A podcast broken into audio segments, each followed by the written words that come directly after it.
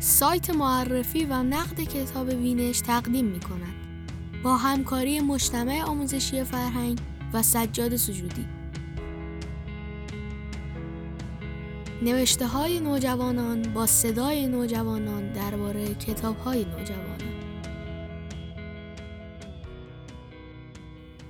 من توپ و تانگ و تفنگ ندیدم اما جنگ آدم ها را با شرایطی که جنگ برای آنها درست کرده دیدم.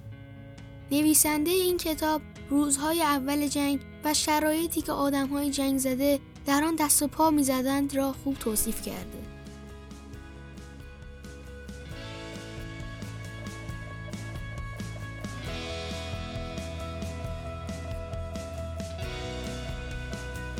کتابی برای نوجوانان و بزرگسالان. درباره کتاب مهمان مهتاب نوشته فرهاد حسنزاده. نویسنده مقاله مها نصیف. صدای امیرعلی بنی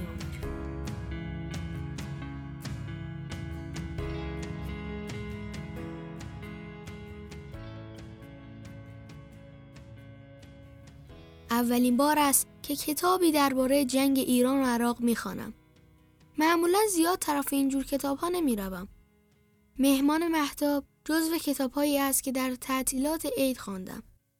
گاهی وقتها صد صفحه می خواندم بدون اینکه بفهمم ساعت سه نصف شب است.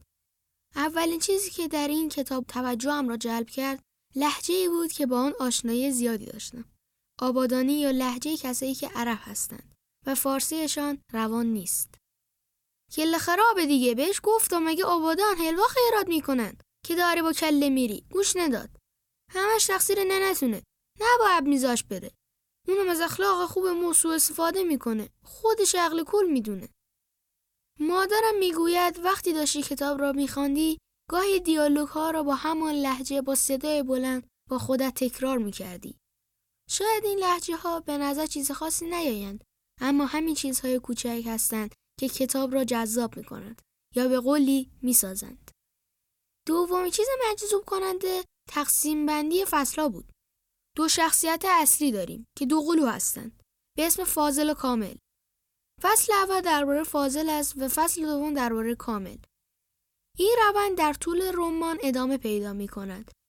دو قلوهای جدا شده هر کدام داستانی دارند برای خود ولی بر روی سر هر دوشان بدبختی میبارد. فقط از نوع مختلف. هر دو برای هم احساس دلتنگی می کند اما به روی خود نمی آورند. همه فکر می کنند فاضل بهتر و شجاعتر از کامل است و کامل فقط به فکر خودش است. اما من شخصا دلم برای کامل می سوزد. شاید بقیه خواننده ها فکر کنند یا حس کنند که فاضل شخصیت خوب داستان است اما به نظرم فقط هدف کامل فرق می کند. می‌خواهد درس بخواند. نمی‌خواهد خانوادهش بدون پسر بماند. پدر و مادرش اما همش به او می‌گویند فاضل مرد اصلی خانه است و تو فقط به فکر خودت هستی. به نظر من کامل از لحاظ روحی بیشتر از فاضل اذیت می شود. یکی از چیزهای ناراحت کننده این کتاب این است که مردم جنگ زده حتی خارج از جنگ هم زندگی عادی نداشتند. و جامعه آنها را درک نمی کرد و حتی ترد می کرد. در شهر آبادان فاصله تا مرگ یک نفس بود و هر لحظه ممکن بود دوستای صمیمی یا خانواده خود را از دست بدهی. من خوشبختانه دوران جنگ را ندیدم اما بدبختانه دوران بعد از جنگ را در مناطق جنگی دیدم. جنگ سالهاست تمام شده اما آن مناطق هنوز به معنای واقعی یک کلمه جنگ زدند. آدمهایش هم در حال جنگیدن با شرایط بد زندگی، آثار جنگ، فرهنگی که بر اثر جنگ و خرابی های جنگ نسبت به قبل پایین می آید. کثیفی، آب بدبود، ناامنی شهر خراب و داغان و بی امکاناتی هستند. من تو و تانک و تفنگ ندیدم اما جنگ آدمها را با شرایطی که جنگ برای آنها درست کرده دیدم. نویسنده این کتاب روزهای اول جنگ و شرایطی که آدم های جنگ زده در آن دست و پا می زدند را خوب توصیف کرده. این کتاب نسبتا طولانی است. نسبتا هم واقعا طولانی است. 414 صفحه است. شاید برای بقیه خسته کننده باشد اما برای من نبود دو قلوهای این کتاب گرچه از هم دورند و هر کدام در یک دنیا دیگری است اما شباهت زیادی به هم دارند هم کارهایشان و هم رفتارها حتی خوابهایشان بدون اینکه هم را ببینند چیزی آنها را به هم وصل می کند چیزی که مستقیم در مورد آن حرف زده نمی شود ناشناخته می ماند.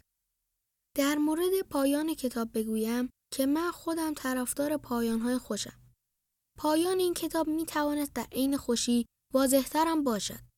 مثلا دو برادر به هم برسند و درباره اتفاقاتی که برایشان افتاده با هم حرف بزنند.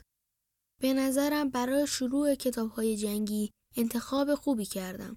چون که این کتاب به درد دو رده سنی می‌خورد کودکان و بزرگسالان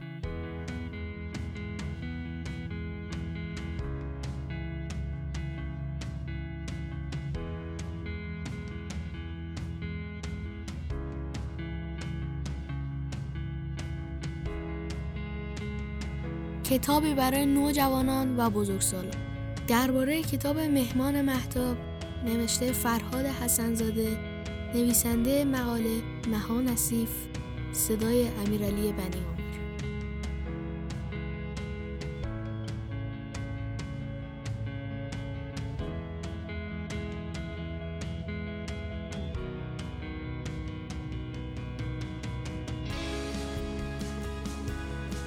این مقاله و دهها نوشته و نقد دیگر درباره کتاب‌های کلاسیک و جدیدتر را در سایت معرفی و نقد کتاب وینش بخوانید.